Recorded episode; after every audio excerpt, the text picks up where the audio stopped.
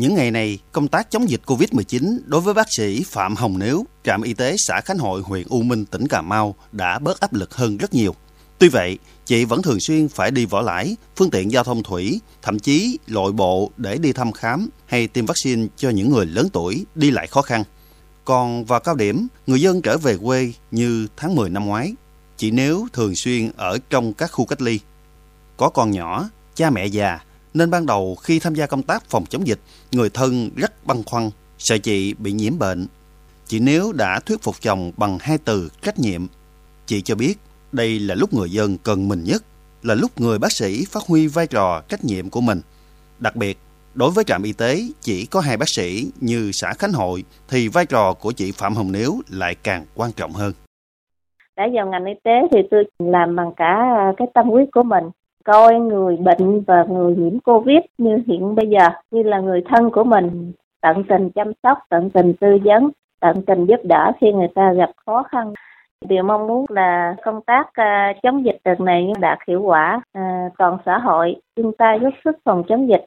Chị em phụ nữ thì uh, chúng ta cố gắng lên để uh, chống dịch tốt.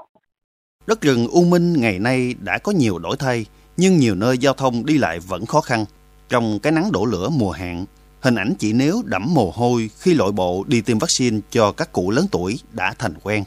Đó cũng là lúc người bác sĩ tận tâm, vui, hạnh phúc nhất, bởi hơn ai hết, chỉ biết những người dân cần được tiêm vaccine nhất. Điều đáng quý là ở nơi đất rừng này, có rất nhiều nữ bác sĩ đang cống hiến trong công tác phòng chống dịch như vậy. Riêng trong các khu cách ly điều trị F0 của huyện U Minh, thường trực có hơn 30 nữ cán bộ, viên chức làm nhiệm vụ chống dịch. Bác sĩ Trịnh Thị Kiều Trinh, Trung tâm Y tế huyện U Minh cũng vậy. Từ thời điểm dịch bùng phát đến nay, ở trong khu cách ly điều trị nhiều hơn ở ngoài. Ít ai biết rằng chị Trinh là con một nên cha mẹ không đồng ý cho chị tham gia vào công đoạn chống dịch nguy hiểm nhất. Nhưng người bác sĩ mới 3 tuổi nghề đã tìm mọi cách để thuyết phục cha mẹ mình. Chị Trịnh Thị Kiều Trinh luôn hết mình trong công tác chống dịch, không chỉ vì luôn khắc ghi hai chữ y đức, mà còn làm vì mình là một nửa của thế giới có thể mang sức đóng góp cho xã hội sẽ làm. Khi nào mà mình vẫn còn khả năng cống hiến thì mình sẽ cống hiến. Từ cái việc mà lớn đến việc nhỏ cống hiến hết sức mình cho cái à, công tác phòng chống dịch. Muốn nhắn nhủ với những người phụ nữ là bây giờ là không có còn là khá yếu như xưa nữa mình không có phải là sống thụ động nữa. Thì mình có thể cống hiến được những gì thì mình cứ cống hiến để khẳng định được vai trò của người phụ nữ trong xã hội.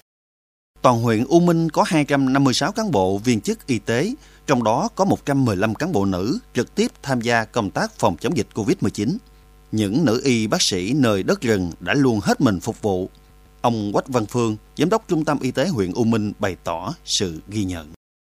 Thì nói chung là đối với các chị em nữ thực hiện công tác phòng chống dịch này thì nó rất là khó đi lại khó khăn rồi về còn gia đình nhưng mà khi phân công thì các chị em tham gia rất là tốt có những lúc phải tăng cường cho đơn vị khác cho huyện khác làm ngày làm đêm đó chị em chấp hành rất là tốt không có quản ngại khó khăn.